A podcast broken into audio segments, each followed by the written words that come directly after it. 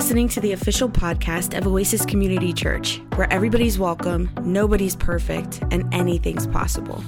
If you'd like to learn more about Oasis, request prayer, or get in touch with a pastor, visit our website at oasischurch.org. Enjoy the podcast.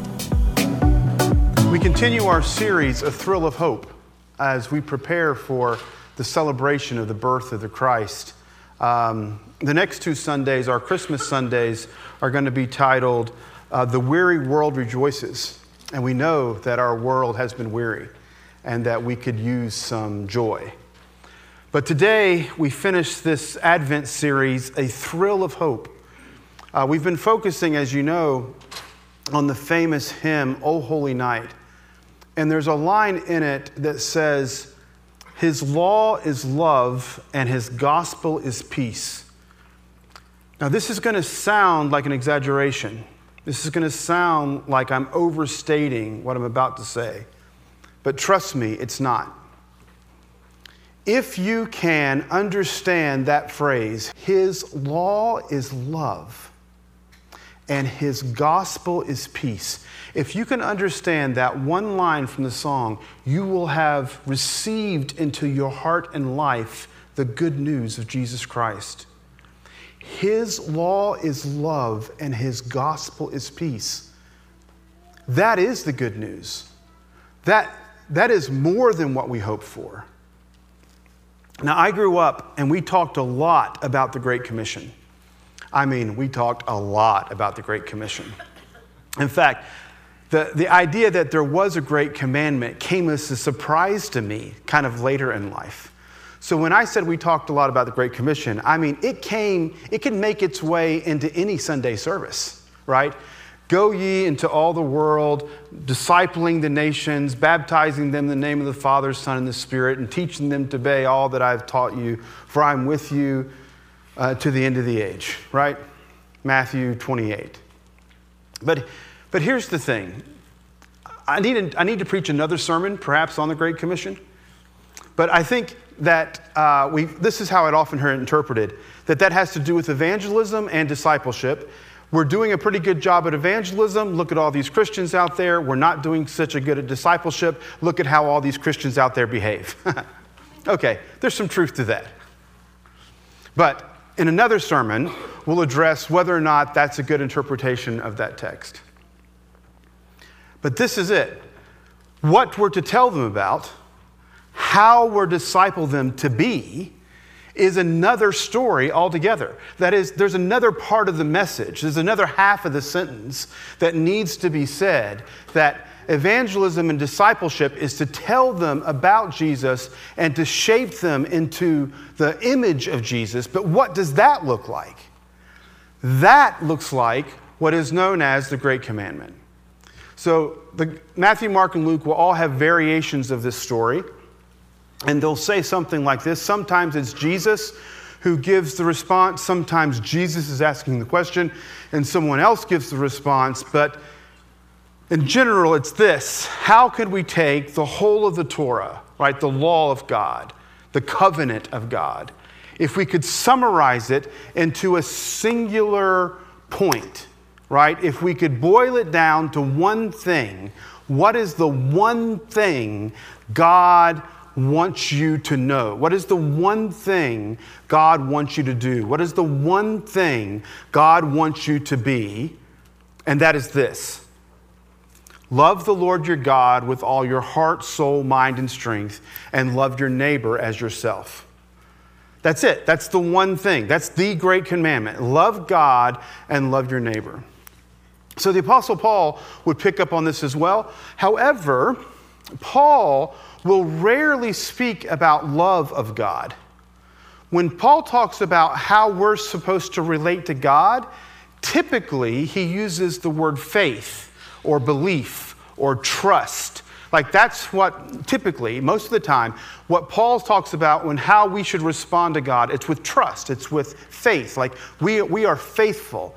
We're supposed to be faithful, right? That's how he typically talks about our relationship to God.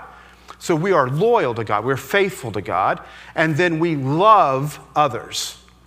So in, in Romans chapter 13, Paul's been talking about how we're to live with each other and how we're to live in the world and how, what are we supposed to do with the government. And, and he comes down to this. In chapter 13, he says, The whole law is summarized in this to love your neighbor as yourself. So when Micah says, like we read the text earlier, when Micah says, There is one who is coming, God's anointed one, the one who will establish God's kingdom on earth he is described as a person of peace. Like, love is God's rule, it's God's law, it's the way we behave. Love is the means by which we get to the good news, but the good news itself is this there is peace. God is at peace with us. The coming of God will enable us to be at peace with ourselves to be at peace with one another and to be at peace with the world. Not just the world like other people in the world, but literally like the world, like nature. Like it's a peaceful kingdom. This is what the Hebrew prophets imagined. This is the visions that they had. Earlier this week, one of the devotionals, morning devotionals that we had on Facebook was this passage from Isaiah I love it. It's, it's not the end of Isaiah, which we preached on a few weeks ago when we talked about peace, but early in Isaiah, Isaiah 11, it says, The Spirit of the Lord is on him, right? Very messianic, right? And it lists these six things that the, the Spirit will be like about strength and wisdom and, and, and peace. And then it says this it says that he'll come with a rod from his mouth, he will destroy the unrighteous with his breath, he'll destroy the unrighteous. Somehow, the 13 year old version of me just reads that and laughs. Like, the Messiah is going to have some bad breath. Like, give that, give that guy a mint. like, what in the world does that mean? With his breath, he's going to destroy the nations. I think partially it means like this that the judgment of God is not like the judgment of people. It doesn't come and destroy people or things. It comes and restores people and things. And I know some of you have realized this in your own lives. You've realized that you have made some mistakes, some of them pretty seriously. But the love of God has come and has transformed you. The justice of God has come and restored you. This is why the gospel, the good news, is peace. The rule is love, his law is love, and his gospel is peace. Well, how can his gospel be peace? Because what love looks like in public is justice. Cornel West says this. He says, Justice is what love looks like in public, just like tenderness is what love feels like in private. I'll say that again. Justice is what love looks like in public, just like tenderness is what love feels like in private. This is the God we serve. the, there's a gospel passage for today, which we didn't read. The gospel passage for today is Mary's song, the Magnificat, right, out of, out of Luke. In fact, the whole passage tells the story of, of uh, Mary going to visit Elizabeth. So it was in our our call to worship um, this morning, um, or it was in the Advent reading. We've already we heard it read earlier today. So you know, Mary has been revealed to her that she is going to give birth to the Messiah. So think about that for a second. For hundreds and hundreds of years, the Jewish people had been anticipating that God's promise of a coming Messiah would be realized. Well, that had to mean that a baby would be born, right?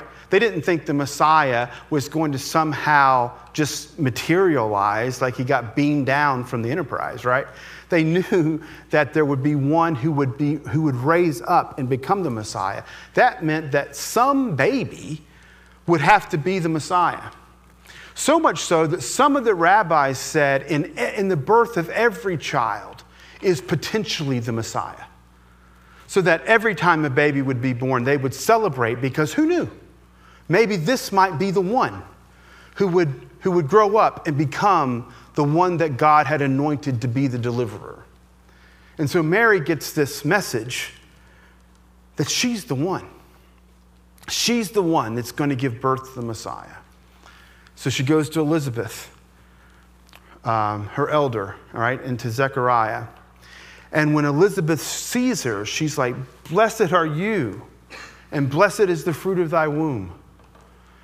And John, yet to be born, still in the womb of his mother, leaps for joy. Now, that passage, I think, fits with this Hebrews passage that we read, and it fits with this line from the song in very, very significant ways. The Hebrews passage is Jesus saying, You have prepared for me a body. It's a, it's a quote from Psalm 40, which we read earlier today. You've prepared for me a body. You did not want sacrifice and offerings. What does it mean God didn't want sacrifice and offerings? I thought the sacrifice and offerings were something that, that God set up. What is the author of Hebrews talking about? Well, the psalmist had said, You did not want sacrifice and offerings, you prepared for me a body. And then the author of Hebrews is saying, Look, this is who Jesus is. Jesus is the one for whom the body was prepared. Jesus' body, of course, was actually prepared in the very body of Mary, right? Mary would give birth to that body. The prophet Jeremiah would speak of this in a similar way when he said, God's going to make a new covenant with you. It's not going to look like the old covenant. A woman encircles a man, right? A woman is expecting to give birth to a baby boy. That's what that means. A woman encircles a man. And this woman turns out to be none other than Mary, who does have a unique relationship with God. Like, we are all the children of God. We've been adopted into the family, right? Jesus is the only unadopted child of God. He was begotten and not made. So, Mary, too, is a child of God, which is funny because she's also the mother of God. right? She's also the one who gave birth to the Messiah, who, as we now know, turned out to be more than just an anointed king, but turned out to be the King of Kings and the Lord of Lords, none other than God in the flesh. But what does God in the flesh look like? Well, God in the flesh looks like a baby, a helpless little baby, a baby that has to be cared for a baby that has to be rocked to sleep, a baby that has to be fed, a baby that has to be changed, a baby that has to be raised, a baby that has to be taught, taught to talk and taught to walk and taught to pray and taught to do. Next week, I want you all come back next week. Next week, we're going to look, as the weary will rejoice is, we're going to look at the childhood of Jesus and we're going to look at Jesus' teaching in the temple. But one of the things it says in that passage, a little preview here, is that Jesus grew in wisdom and in stature. So to grow in wisdom means you learn things you didn't previously know. And to grow in stature means, of course, just to get bigger. Well, that's obvious, right? Baby Jesus right, had to grow in stature, he had to get bigger to become a man. But baby Jesus also had to grow in wisdom. He had to learn things. And some of those things he learned, he learned from his mom. And if you listen to her song, if you listen to her prayer, if you listen to her response to the revelation about the haughty being brought down, about the powerful being judged, about the powerless being lifted up, then you see in the very life of Jesus his work and his teaching and his prayer, living all of that out. It is his body in which that is realized. And it is now in his body, aka us, that that can be realized, right? Jesus life and ministry is a perfect reflection of that which his mother taught him. And now we are to be the reflection of Jesus. This is why we get all of these metaphors in Scripture for the church, right? The family of God, right? If you hear me call you brother or sister, it's not because I'm trying to start a cult, right? It, it just means I believe God is our Father and we are brothers and sisters. Or the temple of the Holy Spirit, that's another phrase that we use, right? We are the temple of the Holy Spirit. Or the body of Christ, it's another one. We are the body, right? The hand can't say to the foot, I have no need of you. The eye can't say to the ear, I have no need of you. So, the body of Christ, Jesus was given a body because sacrifice and offerings is not what the Lord wants. That is a gospel of peace. Look, the ancient Hebrews were just a part of the ancient Near Eastern world, trying to figure life out the best they could with the revelation that they had. But things they learned as they went along. They, they came to believe and practice new things as more and more was revealed to them until ultimately Christ was revealed and we see how things are supposed to be. This is what the author of Hebrews is talking about. Hebrews as you might imagine, is written to the Hebrews. That's why it's titled that. It's written to the Hebrews, the Hebrews who are kind of in the diaspora, they're just kind of here and there and everywhere. And it was a time where following Jesus was a bit precarious, that it could get you in trouble. And people weren't quite sure should we keep to this new way, this belief that Jesus is the Messiah, or should we just resort to our old way? Should we just continue to keep the festivals and keep the calendar and, and keep the sacrifices? And the author of Hebrews says, Look, no sacrifice remains. Those who have tasted the heavenly gift, right, who have received the Spirit and returned to their ways, right, the ways of keeping the Jewish calendar and the eating kosher and the, uh, the animal sacrifice. There is no salvation there. I mean, in some ways, that makes perfect sense, right? You all realize there is no animal that you might kill that somehow might make you right with God, right? We don't practice animal sacrifice in Christianity. That's, that's never been our thing. But if the writer of Hebrews is correct, then that's never been a thing. Never been a thing that even God desired. So we can, we can trace this all the way through Scripture. Moses will say, It's not the circumcision, circumcision of the flesh the Lord desires, it's the circumcision of the heart. That was Moses who said that. Jeremiah says the same thing. He's quoting from Moses, but he's, he's, he's endorsing it, right? God requires circumcision of the heart, not circumcision of the flesh. There is no death. Like, you can't die and somehow save yourself. Like if, like if you wanted to live eternally with God, you can't say, Well, I'm really sorry for all the bad things I did. Just crucify me and then I'm good. Your death can't save you, and it can't save anyone else. And the death of an animal can't save you, and it can't save itself or anyone else because sacrifice and offerings is not what the Lord desires. The Lord desires a body, and He's given a body. He gave a body to Jesus, and He lived His life. And now He's given us our bodies, and that is then the ultimate sacrifice that we have to give is our bodies, our very selves. The Apostle Paul will say this too in Romans 12. He's like, uh, do not uh, be transformed or do not be conformed to the ways of this world, but be transformed by the renewing of mind, presenting your bodies, right, as living sacrifices. So we place ourselves on the altar.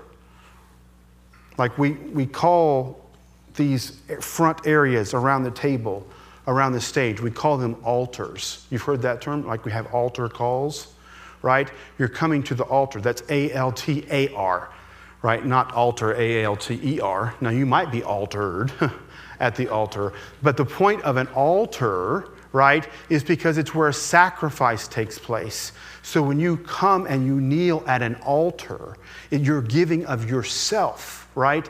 You're giving your body. A body has been prepared, and that body is Jesus.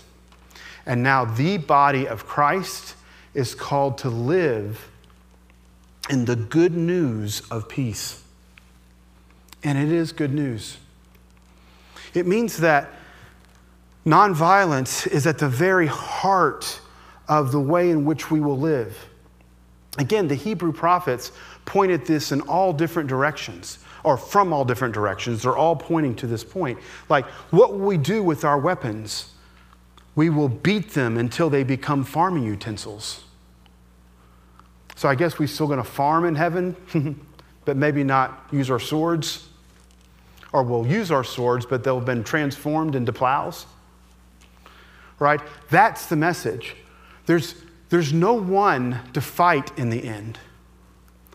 We said it in the prayers of the people last week. It was something like this that God comes and even makes our enemies into our friends. We said it more poetically. I'm, I'm paraphrasing it. But God has come not just to save me, but to save you. And not just to save you, but to save the others, whoever the others may be. And it doesn't matter what race or what nationality, what gender, what orientation, what political party, right? God will even save, as I, I say to the utmost, a cowboy fan, right? God's willing to save anyone. Everyone. Right? And that's who our God is. His law is love. So, what does He require of you? Love. You're not called to judge the world. In fact, He says, Judge not, lest you be judged, right? You're not the judge. The world has a judge. His name is Jesus. He is righteous, and He'll take care of that. You, my friends, are called to be witnesses to bear witness to the truth. And this is the truth that his law is love and his gospel is peace. And that is gospel in the very heart of what the word gospel means. His good news is peace. And that's what we have. And that's what we then have to share. You know, Every week we come to the table, we celebrate uh, communion. We receive, right, God's forgiveness. We receive God's love and mercy. But before we come to the table, we ask you to share with one another grace and peace. Like there's an order to those things. We don't receive and then go share the grace and peace. We share the grace and peace and then come and receive. We're sharing the grace and peace because the idea there is that we are going to be at peace with one another before we come to the table and receive the very peace of God. So that as we receive that forgiveness, as we receive that acceptance, as we receive that restoration, right, then we are sent out into the world. Like every Sunday, when you hear the benediction, what you should be hearing in that is, you are blessed, now go and bless. You are forgiven, now go and forgive. You have been shown mercy, now go and show mercy. You, my friends, are the body of Christ. And as the body of Christ, you are to be the agents of that body in the world. So, peace is the good news. And the question is where will that peace be realized in our world? And I don't just mean in our world in some big generic sense, I mean in our world, like right here in Lakeland, or in Winter Haven, or in Mulberry, or in Bartow, or in Ar- Auburndale, or in Plant City. Like, where will peace be realized here, and how will it be realized? His law is love, and His gospel is peace. But that peace begins, right, with me. That peace begins with the realization of the body of Christ in Lakeland, which part of that is Oasis. And I want Oasis to be an oasis for you, spiritually and physically and emotionally. But not just because I want you to be saved, because we have to remember we're not just saved from sin and death, we are saved for the world. And, and that salvation for the world is realized when we embody that gospel. Amen? This is good news. This is better news, maybe, than what you realize. So that you, you don't only get to be recipients of God's love and peace, you get to be agents of God's love and peace. Right? You don't, get, you don't simply get to be benefactors of God's love and peace and forgiveness. You get to be agents so that other people can be beneficiaries of God's love, peace, and forgiveness. We hope you were blessed by today's podcast. If you liked what you heard and want to support us, you can do so by subscribing wherever you listen to your podcasts. You can leave us a review on iTunes, and if you want to contribute to Oasis financially, you can go to oasischurch.org. May the Lord bless you and keep you, and may God's face shine upon you and give you peace. Amen.